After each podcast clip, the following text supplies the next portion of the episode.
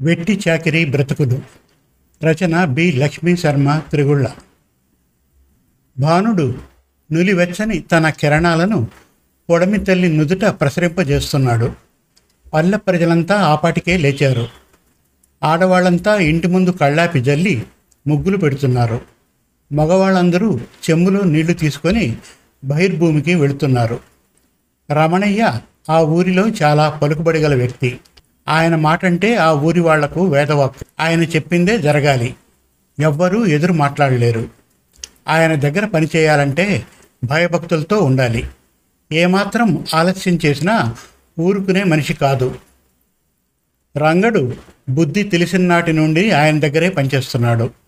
రంగడి తాతల నాటి నుంచి వస్తున్న ఆనవాయితీ.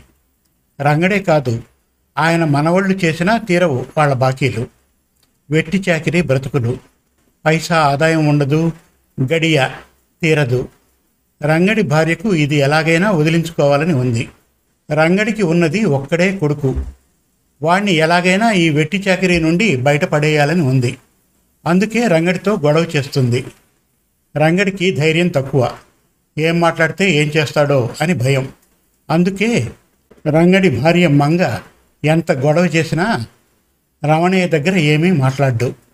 ఇక మంగకు విసుగు వచ్చింది. అన్నం తినడం మానేస్తానని బెదిరించింది రంగణ్ణి. అంతేకాదు మంగ కూడా రమణయ్య వాళ్ళ ఇంట్లో పాచి పని చేస్తుంది. అది కూడా తరతరాల నుండి వస్తున్న ఆనవాయితీ. మామ మన అంజిగాడిని బడికి తోల్దాం. ఇవాళ మంచి దినముందట అయ్యవారిని అడుగుచ్చిన. ఇవాళ పనికి రానని చెప్పినా నువ్వు ఈ పొద్దు పని మానేయి. ఆడిని బడిలో వేసి పుస్తకాలు బట్టలు ఆడికి పనికొచ్చేటివి తీయాలా. పదమావ బిరాన పోదాం. తొందర చేసింది మంగ.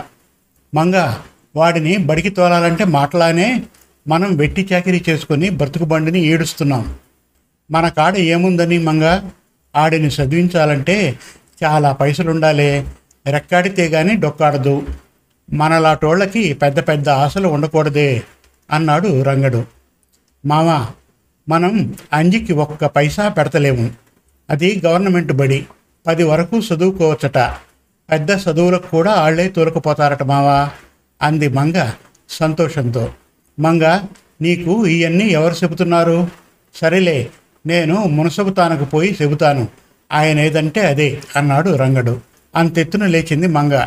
ఏటి ఆయన ఏదంటే అదా?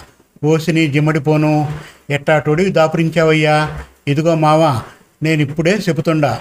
నువ్వు మునసబుతానకు బేగిపోయి పనికి రానని చెప్పిరా. ఆడనే కూకుండకుండా విరానరా అంటూ పిల్లాడిని తీసుకొని లోపలికి వెళ్ళింది. రంగడికి ప్రాణ సంకటంగా ఉంది. వెనుకకు పోతే గొయ్యి ముందుకు పోతే నుయ్యి అన్నట్టుగా ఉంది. పిల్లాడిని బడికి తోలుతాను అంటే ఆయన ఇంతెత్తున లేస్తాడు. పిల్లాడిని బడికి వద్దు అంటే మంగ వినదు. ఏం చేయాలో ఏమీ తోచడం లేదు. అటూ ఇటూ తిరిగాడు. చాలాసేపు. ఒక నిర్ణయానికి వచ్చిన వాళ్ళ గబగబా లోపలికి వెళ్ళి మంగ అంటూ పిలిచాడు. ఏంది మామ? ఆయన కాడికి వెళ్ళి చెప్పాలంటే గుబులైతుందా? వెక్కిరింతగా అడిగింది. మంగ అంజిని కూడా తీసుకొని మునసబు తానకు పోదాం. ఆడే అడుగుతాడు ఆయన్ని. పిల్లగాడు కదా ఆడి ముఖం చూసన్నా ఒప్పుకుంటాడేమో అన్నాడు రంగడు. మంగకు కూడా ఈ ఆలోచన నచ్చింది. సరే మామ పోదాం దా అంటూ పిల్లగాని చేయి పట్టుకొని భయపడుతూనే మునసబు గారింటికి వెళ్ళారు. ఏంద్రా పొద్దు పొద్దుగానే పెండ్లాం పిల్లగాడిని వేసుకుని వచ్చావు? ఏడనగా అడిగాడు మునసబు. ఆయనకు తెలుసు పైసలు అవసరం ఉంటేనే ఇలా వస్తారని. అయ్యా అది అది.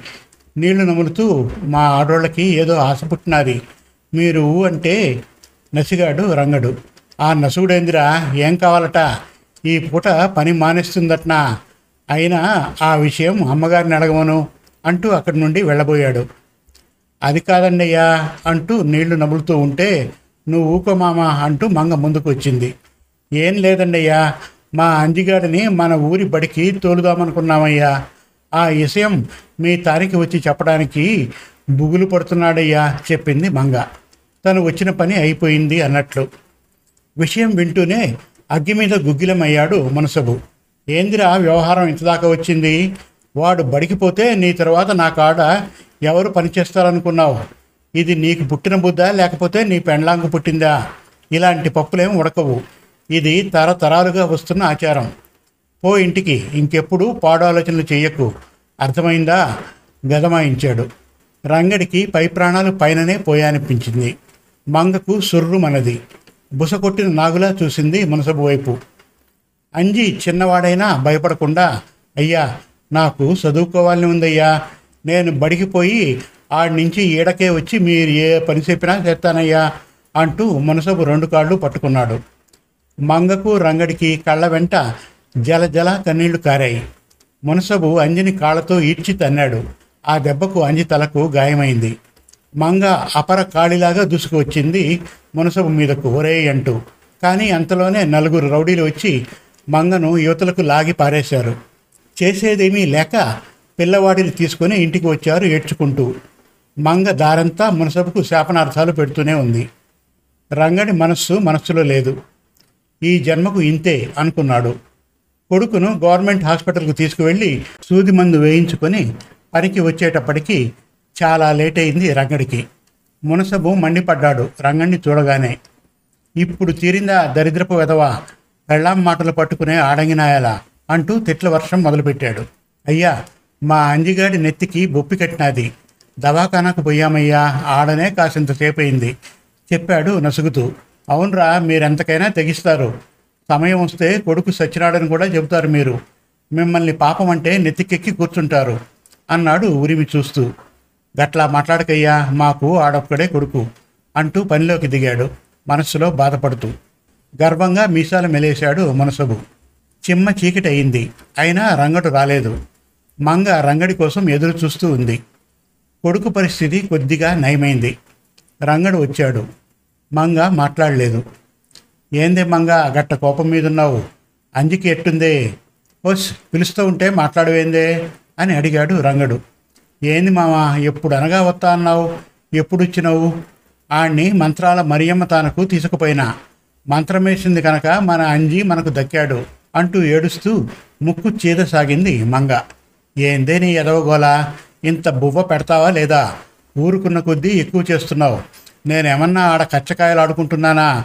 అని కైమని లేచాడు రంగడు. ఏందయ్యో ఉరుమురిమి మంగళం మీద పడినట్టు నా మీద ఇరుసక పడుతున్నావు. ఆ మునసపు మాత్రం నోరు మూసుకుపోతుంది అంది మంగ. ఎంతసేపే అవ్వా అయ్యను తిడతావు? ఆడ ఆ పెద్ద పులిగాడు రానియద్దే అంటూ లేచి వచ్చాడు అంజి. గట్ల చెప్పరా మీ అవ్వకు అంటూ అంజి నువ్వు తొంగోలేదా? అని కొడుకును దగ్గరకు తీసుకున్నాడు రంగడు. అయ్యా నాకు చదువుకోవాలనుంది. అడిగాడు తండ్రిని అంజి. ఏందిరా ఇది మన ఇంటా వంట లేని చదువు నీకెందుకురా? అయినా నువ్వు చదువుకుపోతే మునసబు ఇంటికి ఎవరు పోతారు? అడిగాడు రంగడు. అయ్యా నేను ఆ పని చెయ్యను. చదువుకుంటాను.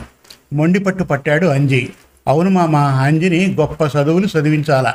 వీడి వల్ల మన బతుకులు మంచిగా అవుతాయి అని చెబుతున్న మంగ రంగడి కేకతో గతుక్కుమంది మంగ నువ్వు ఆడికి మస్తు నూరు పోస్తున్నావు. ఆ నాయాళ్ళకు తెలిసినాదనుకో మనను పాణంతో కూడా ఉంచడు. నాకు అదే ఉందే. మనోణ్ణి బాగా చదివియాలా ఆడు పెద్ద ఉద్యోగం చేయాలా అని.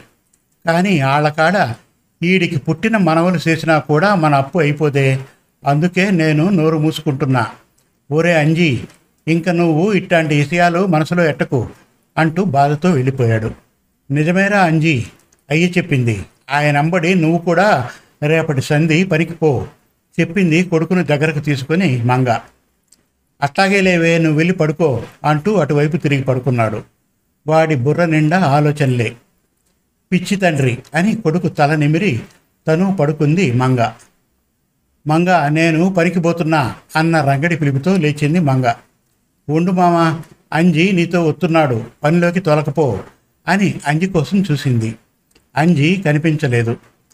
మామ అంజి కనపడతలేదు అంటూ గట్టిగా అరిచింది మంగ. అంతా వెతికారు. అంజి జాడ కనిపించలేదు. మంగను ఓదార్చడం ఎవ్వరి తరం కావడం లేదు. మంగను ఓదార్చడంతోనే రంగడి జీవితం అయిపోతుంది. కాలం గడిచిపోయింది. అంజి జాడ తెలియక ఇద్దరికిద్దరూ గుర్తుపట్టనంతగా మారిపోయారు. ఒకరి కడుపు తీపి ఒకరికి ముద్ద అన్నట్టు మునసబుకు తన పని మాత్రం తనకు జరగాల్సిందే. వీపున చెడేల్మని కొట్టినా నోరెత్తడు. అలవాటైపోయింది రంగడికి. వాతులు పెట్టినా మెడకు నాగలి కట్టినా ఇదేమని అడగడు. మంగను మునసబు వివస్త్రను చేసినా ఎదురు చెప్పలేని నిర్భాగ్యుడు. మనసులోన మౌనంగా రోధించేవాడు. మంగ ఎంతసేపు తన కొడుకు వస్తాడు అని ఎదురు చూస్తూ గడపలోనే కూర్చునేది. రంగడే బలవంతం చేసి రోజూ ఇంత ముద్ద తినిపించేవాడు. దేవుడా నీకు మా మీద ఎప్పుడు దయ కలుగుతుంది? ఈ మనుషులు ఎప్పుడు మారుతారు? మా కష్టాలు ఎప్పుడు పోతాయి? అని మౌనంగా రోధించేవాడు. ఉన్నట్టుండి నాన్న అమ్మ అన్న పిలుపు విని ఒక్క ఉదుటున బయటకు వచ్చాడు రంగడు. నిలువెత్తు మనిషి సూటు బూటు చూట చక్కని రూపం చూసి భయపడ్డాడు. ఎవరో పెద్ద ఆఫీసర్ మన ఇంటికి ఎందుకు వచ్చాడోనని భయపడుతూ దండాలయ్యా అన్నాడు రంగడు. మంగ తూలుకుంటూ వచ్చి ఎవరు సారు మీరు? ఈ పేదోళ్ళ గుడిసెలు పీకి పారేయడానికి వచ్చినారా? అడిగింది మంగ. మంగ తూలుతుంటే గబుక్కున పట్టుకొని అమ్మా నాన్న నన్ను గుర్తుపట్టలేదా? నేనేనమ్మా మీ అంజని అంటూ తల్లిని అక్కున చేర్చుకున్నాడు అంజీ ఉరఫ్ కలెక్టర్ అంజనీ కుమార్. నాన్న అంటూ తండ్రిని దగ్గరకు తీసుకున్నాడు. నోట మాట రావడం లేదు ఇద్దరికీ. తమ కళ్ళను తామే నమ్మలేకుండా ఉన్నారు. అయ్యా నేను మీ కొడుకుని మిమ్మల్ని బాధకు గురి చేసి ఇంట్లో నుండి పారిపోయిన మీ అంజని అవ్వా? ఆ మాట గుర్తుకు వచ్చిన వారిలా కొడుకుని కౌగిలించుకొని వాళ్ళ మనస్సు సేద తీరే వరకు బావురుమన్నారు. అంజీ నువ్వు పెద్ద చదువులు చదువుకుని వచ్చినావా? పెద్ద ఉద్యోగం చేస్తున్నావా? చాలా మంచి పని చేసినావు కొడుక? అంటూ కొడుకును చూసి మురిసిపోతున్నారు ఆ దంపతులు. నాన్న అమ్మ నేను ఇప్పటి నుండి మిమ్మల్ని ఇలానే పిలుస్తాను. నేను ఊర్లోకి వెళ్ళాలి. ఆఫీస్ పని ఉంది మళ్ళీ వస్తా అంటూ బయటకు వచ్చాడు. కారులో వెళ్తున్న కొడుకును చూసి ఎంతో మురిసిపోయారు. వాళ్ళు పడిన కష్టాలన్నీ మర్చిపోయారు. సరాసరి మునసబు ఇంటి ముందు కారాగింది. అప్పటికే కలెక్టర్ వస్తున్నాడని స్వాగతం చెప్పడానికి బయటకు వచ్చాడు మునసబు. ఇన్స్పెక్టర్ నేను చెప్పానే మీకు పరమ చండ శాసనుడని ఇతనే. ఇతని చేతులకు బేడీలు వేయండి. అంటూ ముందుకు వచ్చాడు అంజనీ కుమార్. కొంచెం బెదిరాడు మునసబు. కానీ పొగరబోతు కదా. ఏంది కలెక్టర్ బాబు కొత్తోడివి కదా అని ఊరుకుంటే నాకే బేడీలు వేయిస్తున్నావే. అసలు నేనెవరో తెలుసా నీకు? అడిగాడు మునసబు. ఆపు రమణయ్య ఇంతకాలం నువ్వు చేసిన అరాచకాలు చేసిన మోసాలు అన్నీ ఈరోజు బయట పెట్టడానికే వచ్చాను. అంతేకాదు నువ్వు ఎంతమంది చేత దొంగ సంతకాలు పెట్టించుకొని వాళ్ళ ఆస్తులు కబ్జా చేసావో అవన్నీ దస్తావేజులతో సహా తెచ్చాను. ఈనాళ్ళకు ఈ ఊరికి పట్టిన దరిద్రాన్ని పారదొలడానికి కంకణం కట్టుకున్నాను. ఇంతకు నేనెవరో చెప్పలేదు కదూ? నేను నీ చేతి కింద బానిసలా బతుకుతున్న రంగయ్య కొడుకును. నీకు గుర్తుందా? ఆ రోజు నేను చదువుకుంటా అని నీ కాళ్ళు పట్టుకుని అడిగితే నన్ను ఆమడ దూరం తన్నావు. ఆ రోజు తగిలిన దెబ్బ నేను ఇప్పటికీ మర్చిపోలేదు. అందుకే పట్టుదలతో ఇంట్లో నుండి పారిపోయి అనుకున్నది సాధించుకుని వచ్చాను. ఇప్పటికి అర్థమైందా రమణయ్య? అన్నాడు అంజనీ కుమార్. పెద్ద పులిని చూసి బెదిరినట్లు బెదిరిపోయాడు రమణయ్య. పోలీసులు రమణయ్యను పట్టుకుపోయారు. ఊరికి పట్టిన పీడ విరగడైనందుకు అందరూ పండగ చేసుకున్నారు. రంగయ్య మంగళను అందరూ పొగిడారు. ఆ ఊరి కళ మారిపోయింది. హై స్కూల్ వచ్చింది. బస్ సౌకర్యం ఏర్పడింది. నీళ్ళ ట్యాంకర్లు వచ్చాయి. ఒకటేమిటి? అన్ని వసతులు ఏర్పడ్డాయి.